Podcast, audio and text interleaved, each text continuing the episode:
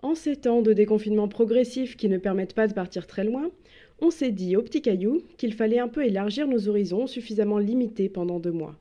Que ça serait chouette de voyager un peu et de partir vers des contrées lointaines où le paysage dépasse les murs de nos modestes appartements. Aujourd'hui, la dernière émission de l'année est consacrée à l'archéologie dans le monde arabe. On va se remplir la tête de soleil, parler de l'intérêt et des enjeux de l'archéologie dans cette région. Comment y pratique-t-on l'archéologie? Qu'est-ce qu'on y étudie? Quelle est l'actualité des projets archéologiques? Pour répondre à ces questions, ce ne sont pas zéro ni un, mais bien deux intervenants que nous écouterons aujourd'hui. Notre équipe semi-déconfinée et Covid-19 Prevention Friendly et a interviewé à distance deux éminents chercheurs qui travaillent dans ce monde arabe. Julie a demandé à Jean-Pierre Van Stevel, professeur d'archéologie islamique à l'université Paris 1 Panthéon-Sorbonne, des nouvelles du projet franco-marocain de la montagne d'Église et du pays des Argennes au Maroc. Il reviendra sur les origines du projet et de l'empire almohade. Mathilde a discuté avec Jessica Giraud, rattachée à l'équipe VEPMO du village à l'État au Proche et Moyen-Orient, de l'UMR d'archéologie Arscan et présidente de la société Archaïos, Autour d'un café, elle va nous raconter son parcours d'archéologue du monde arabe, de ses études jusqu'à la création d'une entreprise dont les projets sont localisés au Proche et au Moyen-Orient. Bref, on va voyager. Très bien. On va faire l'appel.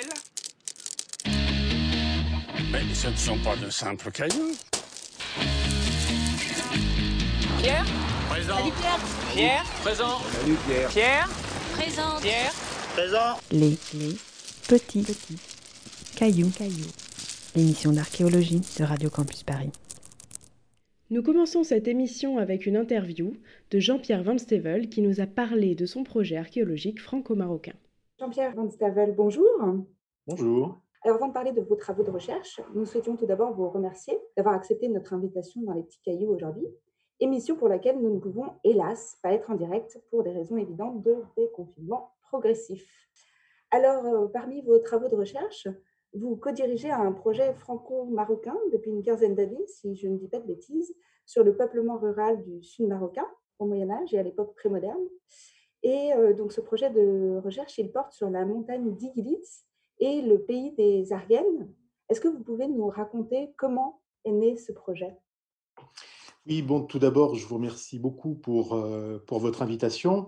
Donc, je suis effectivement euh, co-directeur de ce, programme euh, archéologique euh, franco-marocain avec deux collègues marocains hein, que je tiens à saluer, Abdallah Fili qui est professeur à l'université d'El Jedida et Ahmad Tahiri qui est professeur à l'Institut national des sciences de l'archéologie et du patrimoine à Rabat et vice-directeur de cette institution. C'est un projet qu'on a monté finalement, qu'on a bricolé, si je puis dire au départ, avec mon collègue Abdallah Fili on s'était connus à l'université de Lyon, on avait fait notre thèse ensemble et on s'était dit, ben voilà, bon, ce sont des liens, ces liens d'amitié finalement qui ont suscité la naissance de ce projet. On s'est dit, ben, tiens, ça serait intéressant de travailler sur le sud du Maroc, cette région qui se trouve en fait en, arrière de la station balnéaire bien connue d'Agadir, qu'on appelle la plaine du Sousse. C'est une région très, très riche.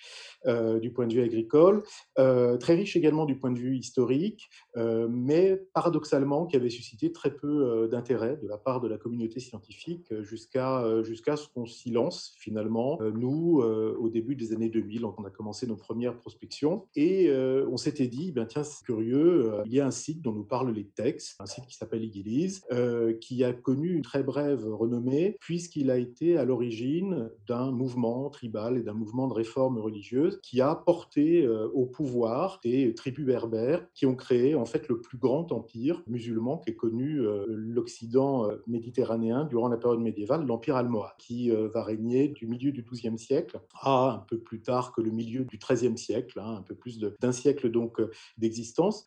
c'est un, empire qu'on connaît relativement bien, notamment pour ses monuments. Hein. quand on va tourisme au Maroc, bon, il est difficile d'échapper au minaret de la Koutoubia à Marrakech, mmh au minaret impressionnant de la mosquée Hassan à, Rabat.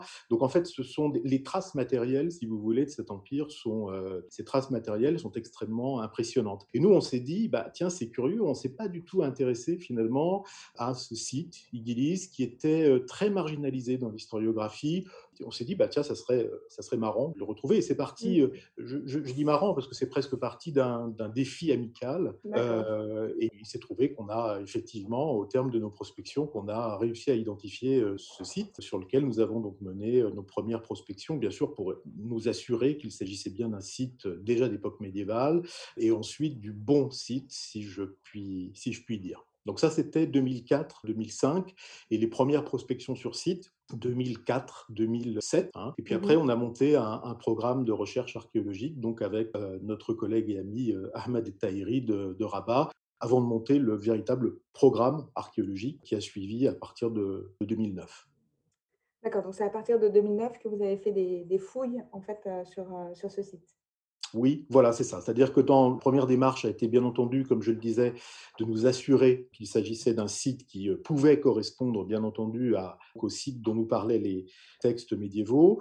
Euh, ça, on s'en est assuré euh, au terme de ces premières années par euh, la découverte notamment d'un matériel céramique qui bon, correspondait bien à la période qui nous, qui nous intéressait. Mhm. Première prospection des, divers monuments sur site. Mais vous savez, euh, ces, ces- vestiges, et cela explique pourquoi on s'était si peu intéressé à ce site-là, ces vestiges sont tout à fait euh, modestes. hein, euh, euh, bon, là, on est, dans les, on est dans les petits cailloux, mais nous, si je puis dire, on travaille dans les gros cailloux, c'est-à-dire qu'en fait, le, le site d'Iguilise, quand nous l'avons découvert, était un, un immense champ de cailloux hein, perché au sommet d'une montagne. Et c'est un site dont tous les vestiges étaient ennoyés hein, sous des tonnes, des tonnes d'éboulis, des tonnes hein, de, de pierres qu'il a fallu donc dégager à la main. Donc à partir de, de- de 2008, quand on a décidé de passer à la phase de fouille proprement dite, on a monté un, un programme et on a commencé les fouilles à partir de 2009. Et on a eu, euh, on a eu de la chance. Bon, dans le même temps, on a orienté euh, travaux euh, dans ce sens-là. C'est-à-dire qu'on n'a pas tout à fait ouvert nos sondages euh, au hasard. On a trouvé de la céramique médiévale importée, c'est-à-dire pas de la céramique bon, produite sur place, qui, vous le Mhm. savez, pose toujours des problèmes parce que on travaille, j'ai oublié de le dire, enfin je l'ai dit tout à l'heure, mais sans insister sur ce point, on, travaille dans une région pour laquelle on ne connaissait pratiquement rien du point de vue de la culture matérielle pour l'époque médiévale euh, jusqu'à nos travaux. C'est-à-dire qu'on partait euh, avec vraiment peu de référentiel du point de vue du, du- du mobilier archéologique. Et donc en fait, on a eu, euh, on a eu de la chance parce qu'on est tombé euh, dans les premiers sondages sur des, sur des céramiques importées dont certaines vraisemblablement importées euh, de loin, hein, importées de la péninsule ibérique, euh, importées donc de ce qu'on appelle à l'époque médiévale hein, dans le monde musulman à l'Andalous. Et on a retrouvé donc ces fragments de céramique qui nous ont permis de caler chronologiquement tout le reste du mobilier euh, archéologique et de pouvoir dater le site, ou en tout cas les premières parties du site sur lesquelles on a travaillé, de, euh, en gros, du XIIe siècle. Donc on tombait euh, pile dans le, juste. euh, le- le siècle d'activité finalement de ce site tel qu'il nous est décrit par les, par les textes. Moi, j'aurais juste une question. C'est-à-dire que d'après ce qu'on a pu voir un peu dans la documentation, le, le site, il a l'air relativement étendu, mais il n'a pas l'air très accessible non plus. Comment est-ce qu'on peut fouiller ça en fait? Nous avons eu la, chance d'être entourés euh, d'ouvriers euh, exceptionnels. C'est-à-dire que ça, je crois que c'est la, ça fait partie de l'archéologie euh, à l'étranger, hein, des, plaisirs ou parfois des problèmes qu'on peut rencontrer, c'est la, qualité des ouvriers avec lesquels on travaille. Moi, j'ai une assez bonne expérience des, fouilles euh, donc, euh, au Maghreb. Et je peux vous dire que j'ai toujours souhaité travailler en milieu rural parce que les ouvriers qu'on engage et avec qui on, on, travaille et qui deviennent pour certains des, des amis, hein, c'est-à-dire qu'il n'y a pas simplement une relation professionnelle hein, ou une relation financière, il y a vraiment de l'empathie hein, derrière tout ça. Ces ouvriers sont, ces ouvriers en milieu rural, ce sont, ce sont des paysans, ce sont des gens qui, sont, qui ne sont pas économes à la tâche, qui vont tout donner pendant leur journée de travail, qui sont d'autant plus dire, impliqués qu'ils nous voient nous-mêmes nous impliquer, c'est-à-dire qu'on est avec eux, on est à la tâche avec eux, on trimballe les pierres avec eux, on trimballe les brouettes, hein, on pèle, on pioche, hein, c'est la pratique usuelle. En tout cas, c'est comme ça que moi je conçois l'archéologie de, l'archéologie de terrain. Il faut savoir donner de soi-même. Et donc, effectivement, ces ouvriers-là nous ont aidés à, donc dégager les, alors je ne peux pas estimer, mais les tonnes de pierres qu'il a fallu extraire des couches d'effondrement hein, du site de manière à pouvoir commencer à étudier les, vestiges. Et donc, du coup, pour le reste, bon, le, projet a été finalement relativement simple à, à monter. C'est vrai qu'il y a des soucis logistiques. Hein. On est à 60 km donc de la plus proche ville Le site est un site de moyenne montagne, à 1350 mètres d'altitude, mais c'est vrai qu'il se trouvait, et cela explique également, si vous voulez, le fait qu'on ne l'ait pas encore repéré avant nous. Hein, et du coup, qu'avez-vous découvert sur le site? Ah oui. Alors, ce qui était, ce qui était intéressant dans, dans ce projet c'était finalement d'aller au-delà de l'évidence, c'est-à-dire au-delà de l'idée de retrouver les traces du début de la révolution almohade, hein, ce mouvement de réforme donc religieuse qui est porté par des tribus montagnardes berbères. Hein, c'était donc d'aller au-delà, si possible, de l'étude scientifique, de ce foyer initial d'une révolution donc de ce haut lieu hein, de l'histoire du Maroc et du Maghreb tout entier, puisque hein, c'est de ce site que, été, euh, que, sont parties donc, les premières tribus euh, donc, qui ont euh, finalement, comme je l'ai dit, fondé l'Empire almohade. Mais c'était également de profiter de ce site déserté et déserté apparemment assez vite, ou en tout cas qui a été dépeuplé assez, assez rapidement dans le courant du Moyen Âge, c'était de pouvoir profiter finalement d'une ce qu'on appelle en archéologie une fenêtre, hein, une mmh. fenêtre exceptionnelle concernant la culture matérielle d'une société rurale, hein, ou plus exactement une société montagnarde, parce qu'on connaît encore moins que des sociétés rurales hein, mmh. pour de pour l'histoire de l'islam médiéval et, moderne, et donc d'avoir accès finalement à toute la culture matérielle d'une société, d'une communauté Hein, qu'on décrit généralement comme une communauté de marge, une communauté de la périphérie. Hein. C'est-à-dire que c'est une archéologie finalement. Ce que nous avons fait, c'est une archéologie c'est ce qui relève de l'archéologie rurale, hein, également de ce qu'on appelle l'archéologie aujourd'hui, une archéologie des marges, une archéologie de la périphérie, entendons-nous bien sur l'absence de toute connotation péjorative hein, du terme de, marge, de périphérie, la, marge et la périphérie par rapport à l'État, par rapport à l'État central, et puis par rapport aux intérêts de la communauté scientifique. Il faut savoir qu'en archéologie islamique, on s'intéresse jusqu'à présent essentiellement, encore aujourd'hui, on s'intéresse plutôt sur les traces des, formations étatiques, hein, sur l'architecture officielle. C'est vrai qu'il y a beaucoup à faire hein, en, la,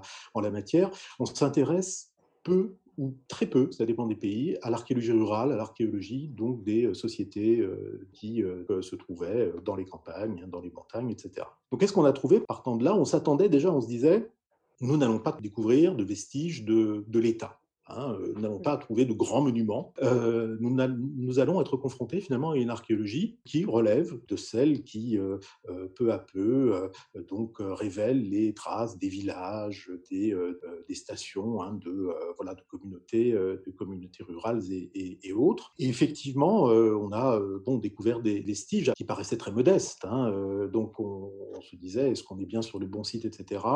Bon, et puis finalement, la fouille a montré que les bâtiments que nous euh, révélions, que la fouille nous, nous, nous, révélait, étaient d'une nature finalement qui était peu compatible avec une simple, une simple structure villageoise.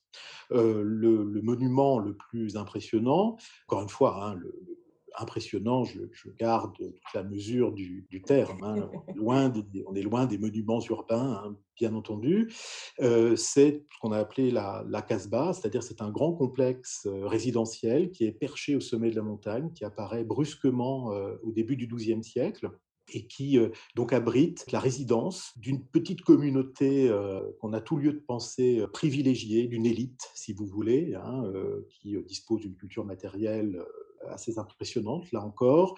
Petite communauté qui vit pratiquement en autarcie, hein, qui dispose de cuisine, qui dispose de ressources en eau qui euh, lui sont propres. On accède à cette casse-bas par des dispositifs d'accès euh, qui assurent une certaine sécurité. Donc on est face vraiment à un habitat élitaire qui vraisemblablement, très vraisemblablement, même correspond à l'implantation de la première communauté euh, almohade autour donc de son chef religieux, hein, qui était un juriste et théologien berbère musulman qui s'appelait Ibn qui rassemble autour de lui euh, des fidèles hein, euh, qui euh, donc reconnaissent l'importance hein, de ce personnage, qui nous disent les textes, hein, se serait proclamé Messie, une figure messianique et charismatique, celle d'Ibn Toumart. Donc la Casbah, vraisemblablement, a abrité cette première communauté charismatique autour donc de son leader. mais pour vous donner une, pour vous donner une idée de la, de la valeur toute relative hein, des, vestiges qu'on a retrouvés. La mosquée principale, le, lieu de culte principal qui se trouve sur ce mhm. site, euh, c'est un bâtiment euh, qui euh, alors ne correspond pas du tout au plan qu'on a l'habitude de voir hein, dans les grandes mosquées urbaines. Hein, mhm. Et c'est un monument qui finalement ne mesure que 30 mètres de long par 5 mètres de profondeur. Ça vous donne une idée de la modestie finalement des, des vestiges par rapport à ceux que l'on peut rencontrer dans les grandes capitales d'empire ou dans les villes, même les villes des villes moyennes qu'on pouvait trouver au Maroc à, au Maroc à l'époque. C'est un site qui est également très important, moins par, euh, je dirais, euh, voilà, les, dimensions de ces vestiges que par euh, la singularité de ceci. L'une des plus grandes découvertes, c'est vraiment une découverte exceptionnelle que nous avons pu réaliser ces dernières années, c'est celle d'un complexe hérémétique Hein, c'est-à-dire de cellules d'ermites que nous avons donc fouillées ces toutes dernières années. Alors, c'était un peu un défi que nous euh, posaient les textes euh, médiévaux hein, dès, le début de ce, euh, dès le début de ce travail, puisque, en effet, on sait, d'après les textes, que ce personnage charismatique, Ibn Tumar, se serait réfugié dans une grotte. Mmh donc là, il y a toute une tradition religieuse hein, liée à la retraite spirituelle dans la grotte en islam, qui est liée à l'imitation du prophète Muhammad, euh, qui est lié à la révélation coranique, hein, donc à un épisode, euh, à l'épisode hein, liminaire hein, de, la, de la révélation donc, euh, du, du, Coran, de la naissance donc, du monothéisme musulman. Et puis, cette pratique, elle est, elle est notamment courante dans les milieux soufis, dans les milieux mystiques, dans les milieux ascétiques, un peu partout dans le monde musulman. Très curieusement, mais sans doute en lien avec la, comment dire, la modestie des vestiges archéologiques. Euh, paradoxalement, donc, euh, l'archéologie ne s'y est pratiquement jamais intéressée. On ne s'est jamais intéressé à ce type de structure.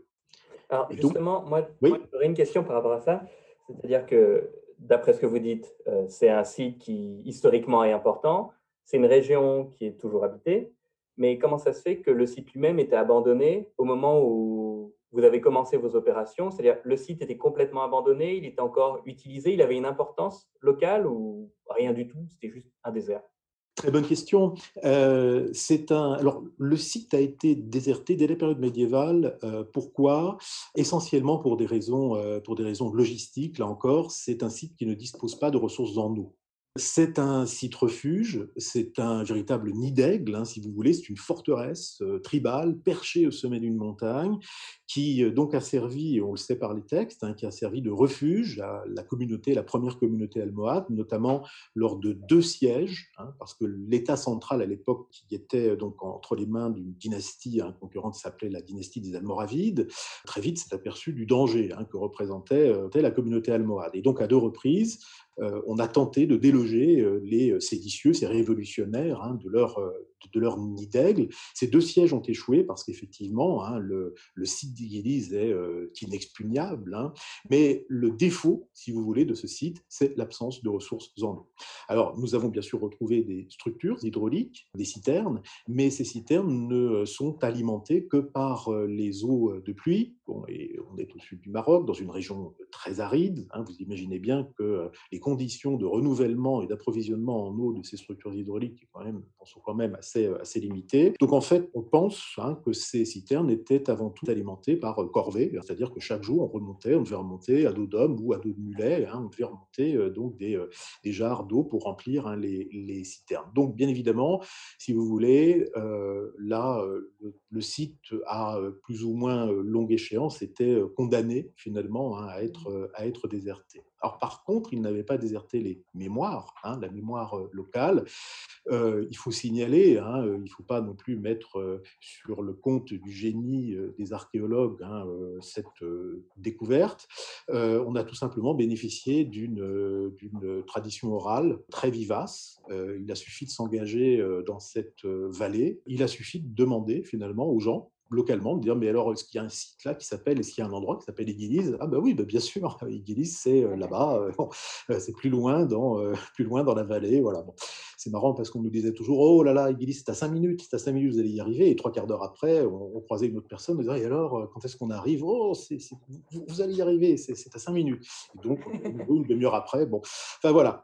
Enfin il y, aurait beaucoup à dire hein, sur les sur les anecdotes donc, qui entourent cette, cette découverte. Et effectivement, on s'est rendu compte en arrivant sur place d'une, de, de l'existence d'une tradition orale, d'une histoire locale, parce que, bon, tradition orale, c'est un peu, je trouve que c'est un peu, c'est une, expression un peu trop modeste, hein, mais une véritable mémoire mmh. et une histoire locale concernant donc Igiliz, les Almohades, Ibn Toumart, etc. ce qui est marrant, c'est que cette tradition, elle naît, cette mémoire, hein, cette histoire locale, elle, elle, elle ne s'exprime que dans cette vallée et dans ses environs. Et ça s'explique très facilement par le fait que les, populations dans cette région n'ont pas connu une migration hein, extrêmement importante au fil, des, au fil des siècles. Et donc on a une mémoire très vive, hein, une histoire locale très vivace concernant ce, ce site pendant très longtemps, en fait, quand même. Enfin, c'est ça qui est impressionnant. 800 hein. ans de tradition orale euh, aussi précise, euh, en tout cas, c'est pas très fréquent, en fait, que ce soit aussi nous. Oui, alors ça, ça nous a, ça nous a étonnés. Alors, bien évidemment, hein, cette histoire locale, elle se base sur euh, des faits ou des traits caractéristiques euh, qu'on ne retrouve pas dans les textes. Hein. Ce qu'on met en avant dans cette région comme ailleurs, hein, dans le sud du Maroc, qui est un haut lieu des chercheurs de trésors, c'est le trésor d'Ibn Toumar, bien mmh. évidemment. On est dans une région bon, qui est connue pour des prédations euh, liées donc à cette recherche de trésors. Moi, j'avais une question, une petite dernière sur ces, fameuse grotte, euh, archéologiquement, euh, finalement, à quoi, ça ressemble Oui, je n'ai pas développé ce point-là, mais on en est, on en est vraiment très fiers, hein, parce que c'est une première euh, du point de vue archéologique. Hein. C'est-à-dire que ce, type de structure, à ma connaissance, on n'en a jamais trouvé, pas simplement au Maroc, mais dans l'ensemble du monde islamique, hein, parce qu'on ne travaille pas dessus, comme je vous le disais, parce que les vestiges sont très ténus, difficiles à reconnaître, etc. Donc comment ça se présente? Eh bien, il s'agit de petites cavités qui sont ménagées dans le rocher ou qui sont semi-rupestres, c'est-à-dire qu'elles sont en partie excavées dans le rocher, la géologie locale le permet, et en partie creusées dans le sol. Donc ça se traduit, si vous voulez, matériellement parlant, par des, je ne peux pas dire autre chose que par, des trous, finalement, hein, creusés dans le sol et dans le, et dans le rocher, des trous de faible superficie. Hein. on est sur des surfaces qui ne dépassent pas quoi, 4 à 5 mètres carrés, c'est-à-dire qu'on est vraiment dans de toutes petites surfaces, et il s'agissait pour les personnes qui utilisent ces, lieux de retraite. Il s'agissait donc de euh, euh, s'installer à l'intérieur de ces structures, à l'intérieur de ces grottes artificielles, pour y mener donc des périodes de retraite, hein, des périodes de claustration, donc si vous voulez des périodes, hein, sans mauvais jeu de mots, de confinement Hein, euh, durant, un temps, euh, durant un temps plus ou moins long, de la même manière finalement que les ermites chrétiens. Pendant longtemps, c'est une tradition religieuse qu'on a un, peu tendance à oublier, mais qui a été très présente dans les trois monothéismes hein, durant, euh, durant des siècles. Hein, et là, donc, du coup, on a retrouvé effectivement un certain nombre de ces cellules, en fait, si vous voulez, qui nous permettent pour nous, c'est très important, euh, puisqu'en effet, elles nous permettent d'aller dans le sens d'une hypothèse qu'on avait dès le départ, qui était de considérer que ce site est un site érémitique, est un site religieux, une sorte, si vous voulez, de communauté monastique. Ces communautés monastiques n'existent pas en tant que telles en islam, en tout cas pas à cette époque. Euh, il existe néanmoins des communautés d'ascètes, qui vivent donc en commun. Et euh, donc l'idée, c'était effectivement, euh, l'idée qu'on avait élaborée à la base, c'était de se dire, en partant des textes, encore une fois, de se dire cette histoire de la grotte d'Ibn Toumart, ce n'est pas simplement un mythe, ce n'est pas simplement euh, quelque chose qui a été reconstruit par la suite par les historiens des débuts de, de, l'Empire almohade pour faire coïncider la vie d'Ibn Toumart avec celle du prophète Mohammed, etc. Il y a une réalité matérielle derrière tout cela, et cette réalité matérielle, c'est celle effectivement de l'existence d'un pôle de dévotion, donc qui a certainement été, euh, ou qui a été vraisemblablement à l'origine en fait, du mouvement almohade hein, au, début du, au début du XIIe siècle. Et après ce voyage au Maroc, c'est le moment de se quitter un instant avec une première pause musicale.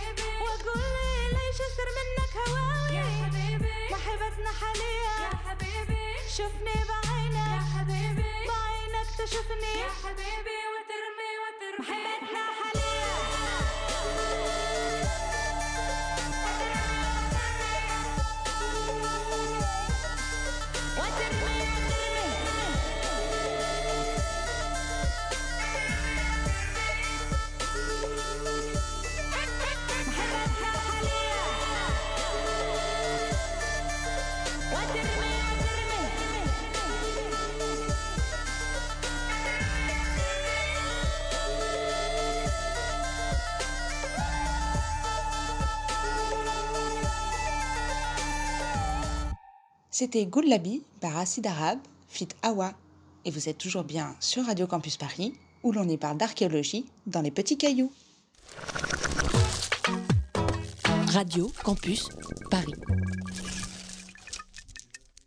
Et nous retrouvons maintenant Mathilde, envoyée spéciale dans les locaux de la société Archaïos, à qui Jessica Giraud a raconté son expérience et ses projets actuels et futurs. Bonjour Jessica Giraud. Bonjour Mathilde. Alors tu es docteur en archéologie, tu es rattachée au laboratoire VEPMO, donc du village à l'État au Proche et Moyen-Orient, de l'UMR Arscan, Archéologie et sciences de l'Antiquité, et tu es présidente de la société Archaïos, on va y revenir, qui est une société d'archéologie qui travaille beaucoup à l'étranger. Alors toi, tu es une spécialiste du monde arabe. Tu as travaillé entre autres au Liban, ensuite tu as écrit une thèse sur l'archéologie du sultanat d'Oman, pour finalement travailler en Irak et en Arabie saoudite, entre autres. Une sacrée expérience du sujet, donc. Peux-tu nous expliquer ce qui t'a mené à t'intéresser à l'archéologie du monde arabe? Pourquoi cette région t'intéresse? Euh, bah, j'ai eu l'opportunité de partir en fait euh, à différentes reprises et en Asie centrale et en Arabie euh, pour la thèse ou des expériences archéologiques. Et j'ai aimé le contexte, j'ai aimé la façon dont les gens travaillaient, j'ai aimé l'histoire qui est en fait une histoire qui est finalement très euh, mésopotamienne centrée, donc euh, très, très archéologie centrée, mais avec aussi tout un monde de périphérie qui fonctionne autour. Donc j'ai bien travaillé dans la périphérie, puis au centre, et c'est ce qui m'intéressait en termes d'archéologie. Et puis euh, par rapport à, à- à tous les paysages et les gens que j'ai euh, rencontrés dans la région. Donc tu as, tu as beaucoup voyagé, tu as même vécu dans la région. Qu'est-ce que tu aimes particulièrement dans, dans le monde arabe? Les gens.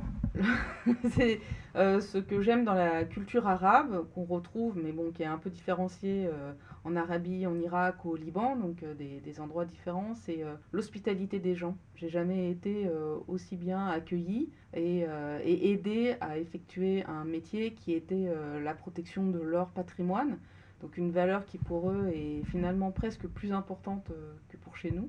Et, donc j'ai aimé ça. J'ai aimé cette relation avec les personnes principalement. Je trouve que, que cette culture est une, qui est une culture euh, très ouverte, très hospitalière, qui, euh, voilà, qui donne beaucoup et à qui on peut aussi donner euh, beaucoup sur la protection de leurs racines, de leur culture à travers le, patrimoine. Donc être archéologue dans cette région-là, on a finalement l'impression de, bah, qu'on peut faire quelque chose, qu'on peut servir à une identité culturelle, à- aux populations locales, à protéger les sites, à leur expliquer leur histoire et leur patrimoine. Donc c'est ça principalement qui m'a intéressée euh, dans son arabe et qui est, qui est finalement euh, très attachant et euh, dont je ne souhaite pas partir avant longtemps. Du coup, l'archéologie, c'est un métier qui est, qui est bien reçu sur place. Est-ce que tu as l'impression que les, les, gens sont très sensibilisés et vraiment attachés à leur histoire? Ils sont très attachés à leur histoire, ce qu'on peut voir en Irak ou au Liban. Ils ont une bonne connaissance de leur, pays, une bonne connaissance de leur histoire, et donc ils voient euh, les archéologues finalement comme euh, des euh, personnes qui peuvent leur apporter beaucoup sur leur pays et sur l'histoire. Donc on est toujours accueillis comme des gens qui protègent et non pas comme des gens qui empêchent la construction d'un bâtiment, d'une route, etc. On est au contraire d'en France alors. Voilà, c'est ça. Au contraire de ce qu'il y a en France où finalement tous les aménageurs nous voient plutôt comme des démons. Là, euh, là on, a une relation en fait de confiance et euh, très vite d'amitié très puissante qui font que euh, bon, on est là pour leur pays, on est là pour eux et on est là pour leur histoire. Et ça, ça matche bien en fait. Et sur l'Arabie, ce qui est intéressant, c'est que finalement, ils ont moins de connaissances ou de, de relationnel avec leur patrimoine parce qu'il est moins connu, il est, il est plus difficile à percevoir. Au final, bah, ils sont intéressés par savoir ce qui était avant, à quoi ça correspondait, euh, etc. Et ils s'accrochent très vite euh, à ce qu'on peut euh, leur apporter en fait en termes d'histoire et de racines. Donc ça, ça a un côté agréable qu'on rencontre en et valorisant. Et valorisant de notre point de vue et puis du leur. Il y a une vraie réciprocité. Parce que finalement, l'archéologie du monde arabe, on n'est pas de cette culture-là, donc sans travailler avec eux, on va jamais comprendre leur culture et d'où viennent cette culture. Donc il y a un, travail de réciprocité, c'est-à-dire que eux, pour travailler avec nous, ils ont besoin de nous comprendre, mais nous, on a besoin de, leur, de les comprendre pour pouvoir expliquer et interpréter leur, leur histoire et euh, leur donner au plus proche euh, d'une certaine réalité de terrain et non pas une réalité euh, fantasmée d'Européens. D'accord. Et est-ce que tu dirais du coup qu'il y a quelque chose de spécial à travailler en archéologie dans le monde arabe ou est-ce que finalement c'est pareil que de faire de l'archéologie ailleurs? Donc on a vu que là qu'il y a une petite différence avec la France déjà, mais euh, mettons dans d'autres pays étrangers, est-ce que euh, il y a quelque chose de spécial? À vrai dire, j'ai beaucoup d'expérience, principalement sur cette région-là. Donc, euh, je suis allée au Québec et aussi en Asie centrale, où la relation n'est pas la même avec leur histoire, en fait. Au Québec, euh, l'histoire euh, inuite est, relativement euh, occultée des, du gouvernement ou des gens qui y travaillent. Donc on n'a pas du tout cette même relation-là. On a, on a, plutôt une négation. Qu'en Arabie, on a cette fierté d'appartenir à une histoire qui est importante. la Mésopotamie, le Levant. C'est des grandes histoires, c'est millénaire. C'est millénaire, et puis c'est ce qui a créé notre culture européenne sur plusieurs éléments, donc sur, sur tous les fondamentaux, sur les villes, l'agriculture, l'écriture, tout vient euh, de là, plus ou moins, dans notre mythologie. Euh, donc on est sur euh, des gens qui sont très fiers de leur passé et qui le connaissent. En Asie centrale, on a des gens qui sont très ouverts au fait qu'on soit étranger, etc., mais qui ont moins de perception de leur histoire, parce que moins enseignés, je suppose, dans leur milieu, et donc mes connaissances n'ont pas le même rapport. Donc voilà, on a dans le monde arabe, moyen-oriental et péninsule arabique, les gens ont une relation patrimoniale euh, importante. On l'a vu lors des destructions euh, de Daesh, etc. Les gens avaient un vrai ressenti, que nous, finalement, nous avons ressorti que pour la cathédrale euh, Notre-Dame et mm. son incendie, où là, on a compris ce que signifiait perdre son, patrimoine. son patrimoine. Eux, ils l'ont vécu depuis plus longtemps et beaucoup plus intensément. Et là, on a enfin compris ce qu'ils pouvaient ressentir et le lien qui existait entre ces cultures et, et leur patrimoine. Eh ben, c'est super intéressant tout ça. Donc la péninsule arabique constitue l'une de tes zones de recherche privilégiées. Est-ce que tu peux nous expliquer un petit peu sur quoi portaient tes travaux de doctorat? Dans quelle région et sur quel sujet? J'ai travaillé sur euh, le sud-est du sultanat d'Oman, euh, dans la région au sud de Sour, Ras El Ras Salad, etc. Euh, ma thèse était l'étude du paysage ancien au troisième millénaire.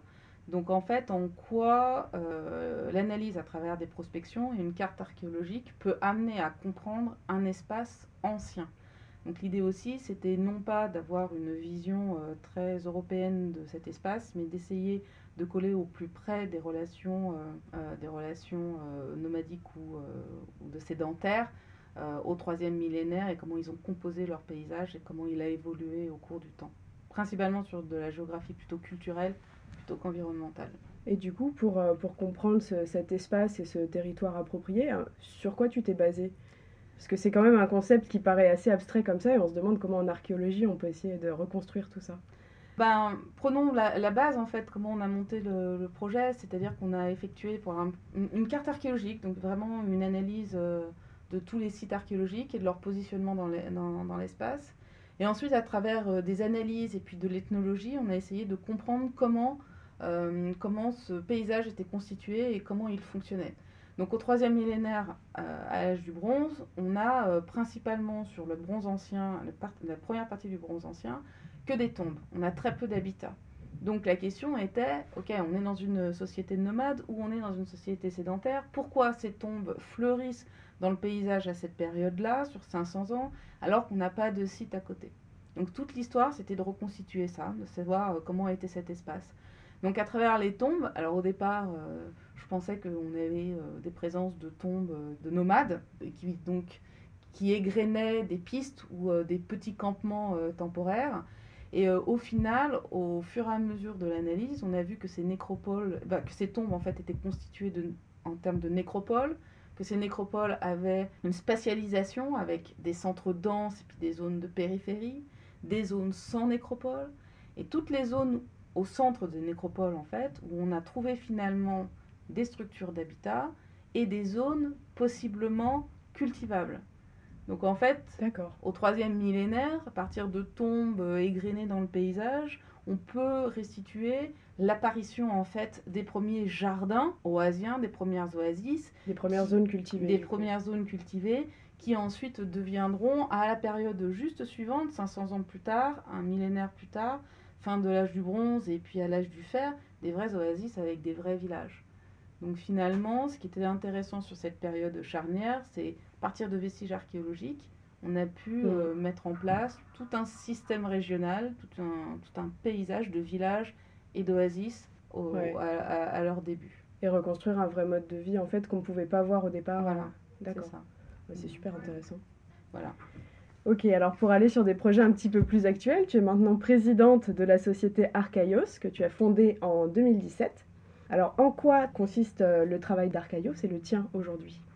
Euh, le travail d'Arcaios, en fait, quand j'ai décidé de monter euh, la société, c'était donc après, dix ans après la thèse, dix années de postdoc et différentes recherches.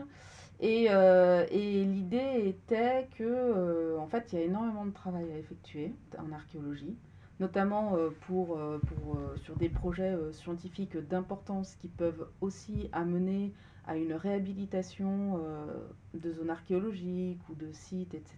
Donc beaucoup de projets qui finalement n'étaient pas faisables dans un contexte euh, de recherche, institutionnelle, mmh. type CNRS ou, euh, ou universitaire.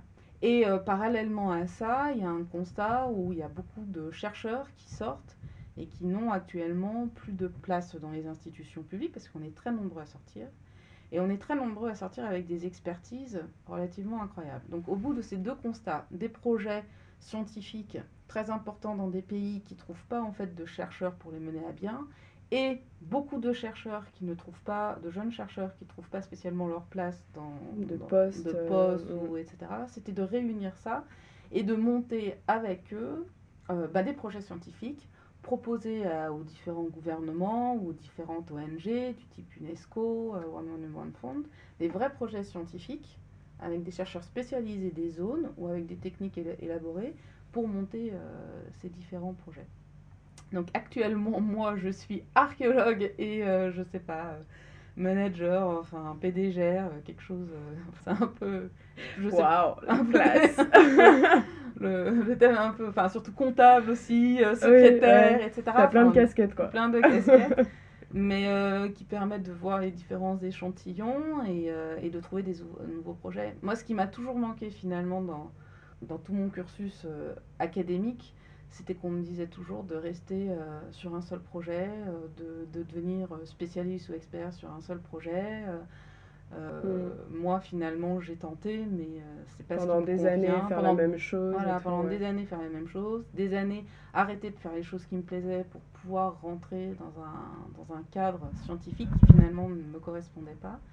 Et donc, euh, avec Archaios, je peux ouvrir tous les projets que je souhaite avec des gens avec qui j'ai envie de travailler et tout en restant à une haute qualité scientifique. Donc, c'est un peu l'objectif d'Archaios. Formidable. et alors, ça marche bien? Ben, on a des bons résultats sur les trois ans. On a euh, réussi à obtenir euh, des, jolis contrats qui me permettent, euh, ben, là actuellement, on est à, plusieurs salariés sur trois, quatre contrats, qui sont tous des experts et des jeunes chercheurs issus des, des meilleures universités françaises. On a donc un projet sur l'Irak où on aide à effectuer la carte archéologique irakienne et à, remettre en, à, faire les, prospections euh, intra-site euh, du site de l'ARSA dirigé par Régis Vallet et potentiellement de Corsabad de Pascal Buterlin. Euh, on a un beau projet en Arabie Saoudite sur la région de la vallée d'Aloula, sur la région d'Aloula, où là on travaille en étroite collaboration avec la Royal Commission d'Aloula et Afaloula, l'agence française de développement d'Afaloula, qui nous a fait confiance sur euh, l'analyse de l'histoire de l'oasis d'Aloula, le- la prospection de toute la région. Donc c'est Julien Charbonnier et Julie Goua qui sont à la tête de ce projet-là. Donc euh, Aloula, pour euh, resituer un petit peu, c'est en Arabie Saoudite, dans le nord-ouest du pays, si je ne me trompe pas. Et donc c'est une oasis de laquelle on est en train de redécouvrir finalement toute l'histoire. quoi. Voilà, Et c'est ce projet-là qui a été confié à Archaios. voilà, c'est ça. Ok. On est, on est donc en charge de, euh, de l'étude de euh, cette euh, oasis. Plus exactement, Julien et Julie sont en charge de l'étude de cette oasis, qui vont donc passer, qui passent par euh, eh ben, une carte archéologique des différents éléments qui s'y trouvent, différents sondages vont nous permettre, par de l'analyse spatiale et, et de l'ethnographie, de mettre en place toute l'histoire de l'évolution de cette oasis. Quand est-ce qu'elle a été créée, comment elle s'est développée, et que faire dans un second temps pour que cette oasis soit de nouveau réhabilitée et de nouveau dynamique, aussi bien environnementale que culturelle, avec euh, donc l'exploitation euh, touristique euh, de la zone, mais dans un écotourisme, mais dans un culturel tourisme, je dirais, D'accord. pour prendre soin de cette oasis, des éléments qui la composent. Et alors du coup, qu'est-ce qu'il y a à voir à Aloula Qu'est-ce qu'il y a d'intéressant dans cette oasis-là? C'est- Est-ce qu'on connaît déjà un petit peu ce qui s'y passe ou finalement c'est tout reste à faire quoi? Alors, euh, bah, on connaît des choses, mais tout reste à faire, je dirais. Donc, il y a eu une superbe exposition euh, à Lima, à l'Institut du monde arabe, euh, sur Aloula, et les grands sites archéologiques. Donc, c'est le célèbre site de Meiden Saler en direction de Leila Némé, qui est connu. Donc, le Petra, le second Petra et le seul Petra d'Arabie Saoudite. Ouais.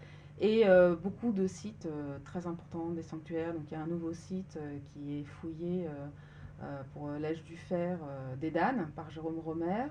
Euh, il y a euh, dans l'oasis aussi d'autres chercheurs en archéo qui vont travailler sur l'évolution de cette oasis, avec Charlène Bouchot pour toute euh, l'étude euh, botanique, avec euh, Louise Purdus sur toute la géoarchéologie euh, de la vallée.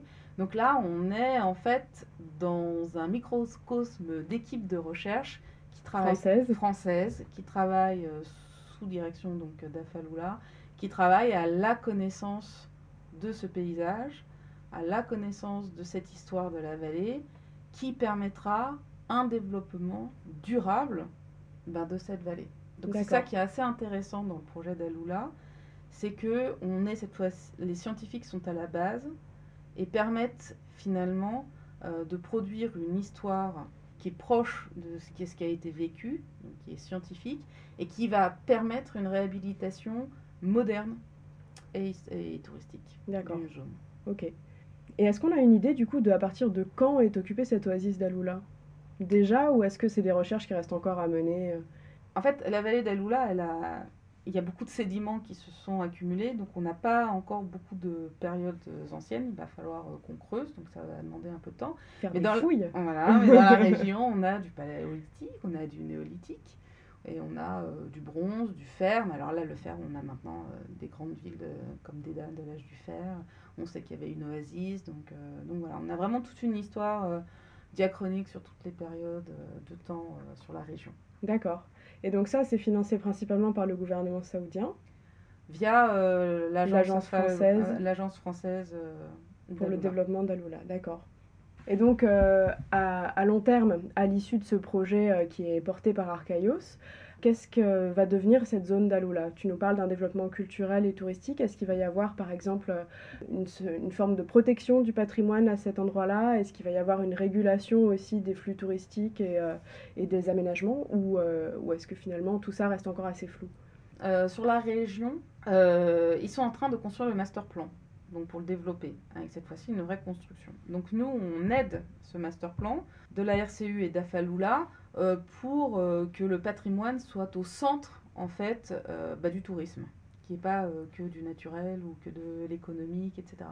Donc ça consiste en quoi? Bah, Déjà, on va donner une carte de toutes les structures archéologiques qui seront donc protégées, quelquefois réhabilitées et restaurées, pour faire découvrir au tourisme, mm, mm. aux touristes, ce qui était une oasis, comment elle fonctionnait, quel patrimoine il y a à l'intérieur. C'est une oasis très particulière qui fonctionne avec la vieille ville d'Aloula euh, et qui est en connexion avec un mur défensif, euh, des jardins et des maisons qui sont liés. il y a vraiment plein, plein Il y a quelque chose de très complexe euh, qu'il faut qu'on comprenne pour pouvoir le donner au master plan, pour pouvoir donner des idées pour que ce master plan fasse une protection de l'ensemble, mais qui aussi invite à une redécouverte. Parce que finalement, sinon, c'est des choses qui vont disparaître. Et Parce que c'est un patrimoine qui est en train d'être oublié un petit peu, c'est ça Oui, c'est un patrimoine qui est en train d'être oublié, c'est un patrimoine qui est en train d'être détruit parce que personne ne s'en occupe. Les modes de vie ont changé très vite, en fait, c'est ça, en Arabie Saoudite. Dans les, oui, dans les années 80, on est sorti des petits villages, on est rentré dans une ère euh, économique euh, très moderne. Et. Et euh, donc on pourrait, ils n'ont pas oublié, enfin les Saoudiens n'ont pas oublié ce patrimoine-là, mais c'est un patrimoine qui se détruit très très vite. Donc Aloula est aussi là pour le protéger. Donc il y, a aussi toute une, relation avec des avocats sur une nouvelle construction de lois de protection du patrimoine, protection aussi de paysages culturels, un petit peu mm. sous le type de l'UNESCO, qui travaillent dessus pour protéger. Et ça à l'échelle du pays en entier, du coup. À l'échelle du pays, mais aussi sur la vallée d'Aloula, qui, est, qui a un patrimoine très particulier qui est, assez, euh, qui est très dense, qui est très complexe à, saisir et à comprendre. Et, euh, et, je pense que sur euh, le projet, ben, tous les projets, que ce soit l'Irak ou Aloula, l'Archaïos, c'est intéressant de voir comment l'archéologie est moderne et comment elle peut servir une certaine idée de modernité et faire des leviers. cohabiter avec notre monde actuel. En fait. Voilà. Et, et ça, c'est intéressant. Et ça, finalement, c'est aussi un peu ce qui me manquait dans, dans la première partie euh, très académique où euh, l'histoire restait à l'histoire. Et, finalement là, on, touche le futur euh, à travers l'écriture de l'histoire, une étude de l'histoire, une étude scientifique de l'histoire. C'est beau. C'est beau. Hein. Archaïos s'inscrit dans l'histoire. oui, enfin, en deux ans, quoi. on, a une, on, est, on est très jeune, donc il faut voir comment ça ouais. évolue on te sent en tout cas assez euh, passionné par ton métier et par ce que tu fais, même si on, le sent aussi que c'est pas toujours facile de concilier tout ça. Mais bon, donc finalement, pour faire un petit peu un, résumé euh, de, cette archéologie dans le monde arabe, est-ce que tu, dirais qu'il reste encore beaucoup de choses à apprendre, à découvrir sur la région? Ah bah oui, tout est encore à découvrir. Tous les jours, on, met une nouvelle pierre euh, à l'édifice de la connaissance de cette région. Mm. En péninsule arabique, mais aussi ailleurs en toute la Méditerranée, au Moyen-Orient. En Irak, euh, il y a des sites tous les kilomètres carrés. Il y en a très peu qui sont connus au final. Et en Arabie, c'est pareil. Il y a certainement autant de densité, sauf que c'est plus difficile à trouver, d'où un enjeu encore plus grand. le, challenge de trouver les sites dans les milieux désertiques et tout ça. Exactement. Et, euh, et, de les protéger aussi. Oui, parce que là, il y, y, a un vrai enjeu aussi euh, sur la longue durée. Voilà, c'est ça. Eh bien, merci Jessica Giraud de nous avoir accordé cette interview confinée. Hein. On est avec euh, le petit plastique sur le micro, on fait ça bien. On te souhaite une excellente continuation dans tes projets euh, avec Archaïos et euh, à très bientôt, on espère. Ben, merci à vous. Il est maintenant l'heure d'une nouvelle petite pause en musique.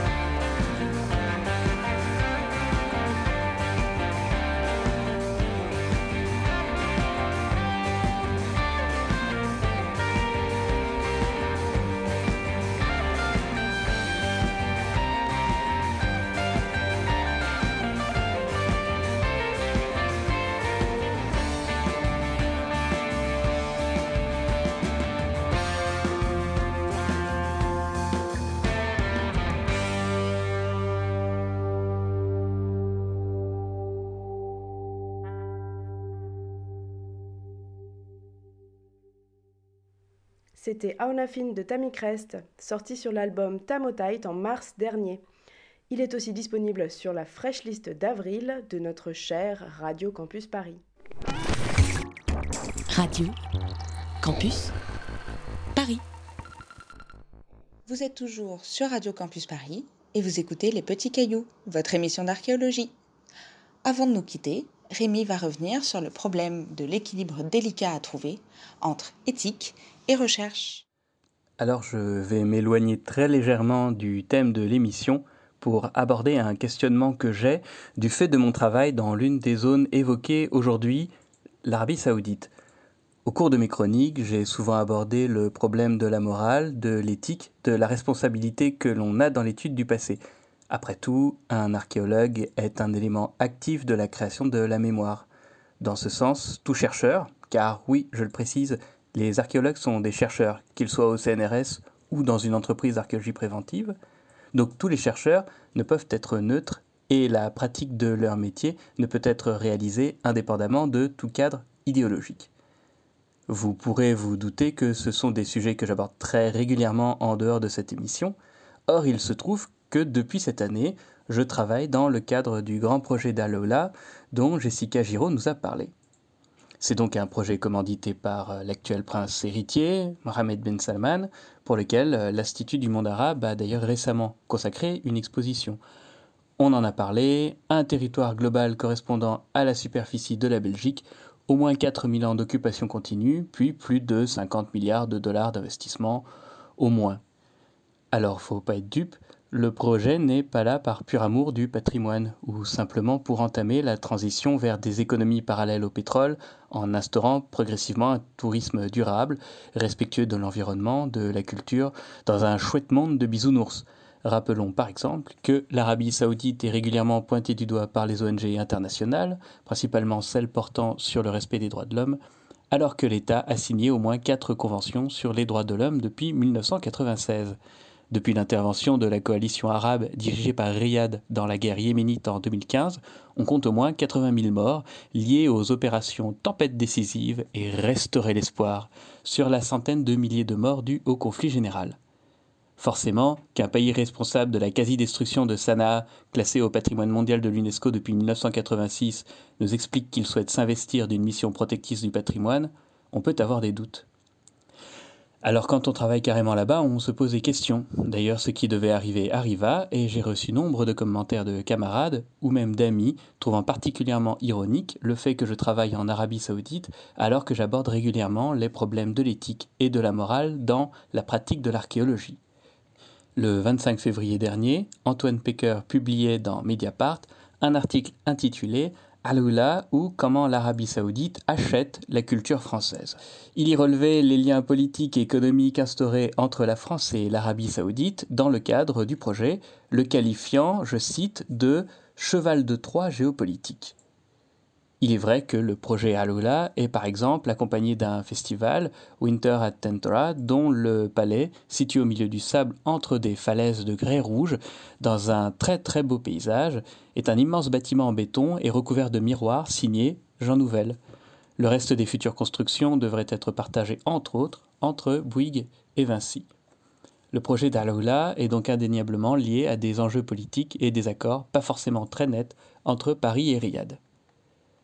Alors travailler dans le cadre de ce projet fait-il pour autant de nous des petits diables? Cela signifie-t-il que nous acceptons ou fermons les yeux sur la guerre au Yémen, l'affaire Khashoggi, ou encore le statut des femmes en général, le traitement de l'homosexualité, etc. Le truc, c'est que pour l'instant, tout comme l'article de Mediapart, j'ai parlé du contexte géopolitique, économique, j'ai parlé du cadre du projet, mais je n'ai toujours pas dit ce que je faisais là-bas, comme beaucoup d'autres qui y travaillent. C'est d'ailleurs le problème de cet article comme d'autres que j'ai pu lire, on ne mentionne jamais concrètement ce que font les gens qui travaillent sur le patrimoine directement sur place. Moi, par exemple, je participe à l'étude d'une vieille ville, occupée depuis le XIVe siècle au moins et évacuée en 1980. C'est une ville constituée de bâtiments accolés, en pierre et en terre, un peu comme dans le Aladdin de Disney, pour reprendre une des expressions employées dans l'exposition à l'Institut du monde arabe. Associé à son oasis, encore en partie exploitée, les dattes et les agrumes sont d'ailleurs euh, excellents. Dans ces maisons, dans ces ruelles, les magasins et les mosquées qui constituaient la vieille ville, les gens ont continué à vivre une vie plus ou moins traditionnelle jusqu'à récemment, puis tout a été abandonné. Comme dans beaucoup d'endroits, y compris la France, on a forcé toute une population à abandonner son lieu et son mode de vie entraînant abandon et oubli de tout un pan de leur culture. Tout ce qu'il reste, ce sont les murs, les fresques qui les recouvrent, quelques éléments de stockage et de nombreuses meules encore en place, vraisemblablement utilisées jusqu'au dernier moment. Le problème ici, c'est qu'en archéologie, on s'occupe de choses abandonnées. Ce dont on ne s'occupe pas se détériore progressivement, et pour ce qui a déjà disparu, bah c'est fini. Il n'y a plus rien à faire. Et à Alula, comme partout ailleurs, ce ne sont pas les dirigeants ne respectant pas les droits de l'homme qui ont vécu dans ces villages. Ce sont des gens dont la vie quotidienne et la culture s'effacent progressivement, et je vois difficilement comment abandonner tout ça. En désapprouvant le projet et tous ceux qui y participent, on rejette aussi un patrimoine et des gens qui ont vécu là sur plusieurs millénaires, et je vois difficilement pourquoi le refus d'un système actuel devrait condamner toute une part de l'humanité. Une fois de plus, si on n'y va pas, ça disparaît. Alors d'un côté, on ne peut pas ignorer un contexte éthiquement pas propre, d'un État qui utilisera forcément le projet pour améliorer son image et cacher des exactions ou des assassinats politiques. De l'autre, il s'agirait de condamner un patrimoine et une culture qui, en aucun cas, ne méritent l'oubli. Et par rapport au dilemme de morale et à l'équilibre recherche-éthique, euh, j'avoue qu'au final, euh, bah, j'ai pas vraiment la réponse. C'était Les Petits Cailloux, toujours un peu confinés pour la dernière émission avant l'été. On tient à vous remercier de nous avoir suivis durant cette année par moments chaotiques. Nous voulons aussi remercier Hugolin, notre réalisateur, parce que ça aurait dû être notre dernière émission en direct ensemble. Mais voilà, Covid oblige, nous avons finalement dû la préenregistrer. Merci Hugolin. Alors, bonne fin de déconfinement et à bientôt